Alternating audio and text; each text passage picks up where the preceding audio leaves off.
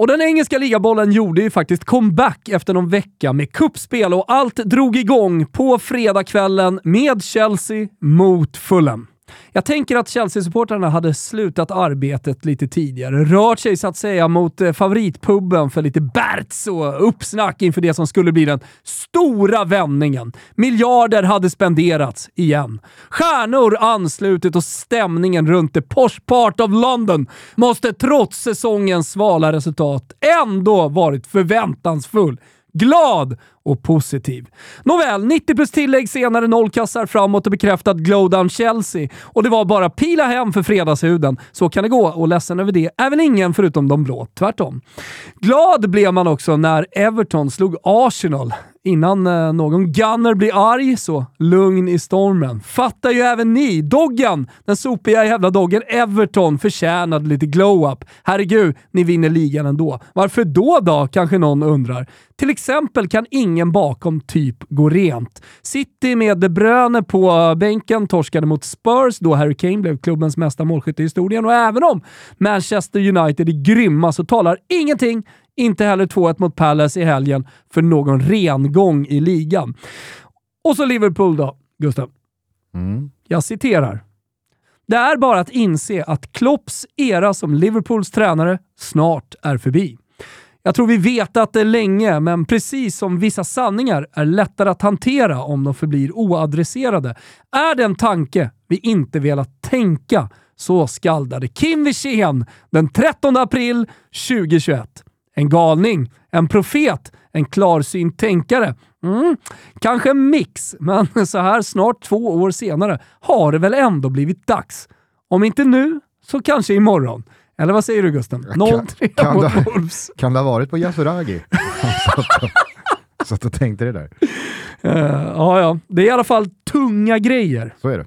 3-0 borta mot uh, Wolves, eller säga 0-3 borta mot Wolves. Seger annars för Brentford, Brighton, Leicester och Forest. Där har vi helgen i Premier League summerat. Så till Italien. Ah, stolta Italy som egentligen inte kom med några stora överraskningar. Osimhen sköt en flicka i nyllet och klev upp i kurvan och bad om ursäkt. Roma studsade tillbaka efter kupputtåget i en klurig match mot Empoli och sassarna fortsatte skina för stunden och slog ett decimerat Atalanta. I botten noterar vi att Cremonese ah, de står fortsatt på noll segrar i Serie A. Och vi följer också Sean Soliano, DS i Veronas Great Escape, på behagligt avstånd. Vi nämner vidare inte Fiorentina utan avslutar Italien-hasslandet med Madonina. Taktisk chansning av Pioli föll sådär ut va? Leao är un caso och inget litet case för Maldini att reda ut. Ibra! Var är du? Larma om knät lever! Milan behöver dig mer än någonsin. Och Inter då, vad har de för chanser? Ska jag dra ett litet eh, snabbt scenario så du förstår här Gusten och alla ni som lyssnar. Om Napoli får en rejäl glowdown, alltså vinner sju matcher, spelar tre oavgjorda och förlorar fem. Det är alltså åtta poängtapp från nu och in. Då tar de 24 poäng och landar på 80. Om då samtidigt Inter fortsätter att se så här ganska fina ut och vinner 11 matcher från nu in till maj. Spelar två oavgjorda och förlorar två. Ett superresultat. Ja, då landar de på 78 och torskar ligatiteln ändå. Ja, ni har alla fattat. Napoli har vunnit ligan. Och fan vad fin han är, Jan Caramo. Torino-gubben alltså. Han följer vi.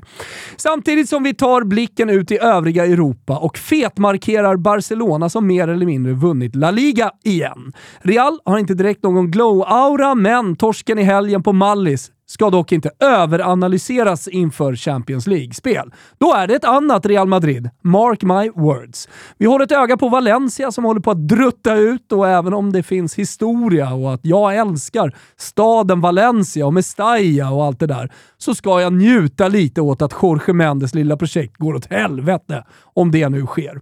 Jag gladdes återigen åt att eh, Svanberg målade för eh, Wolfsburg och det blev en sån där perfekt match. Eh, jag tänker att vi kollar ofta i våra spåkulor. Svanberg gjorde mål i matchen och eh, Gustens eh, kristallkula, spåkula, är glasklar om att det är glow-up Bayern München inför PSG. Hausfau Ja, men de vann va? Jämnt i toppen annars i Tyskland, Gusten. Leipzig, som spelade mållöst mot Köln, är 4 på 36. Bayern München, som alltså bröt ner Wolfsburg med 4-2, toppar på 40.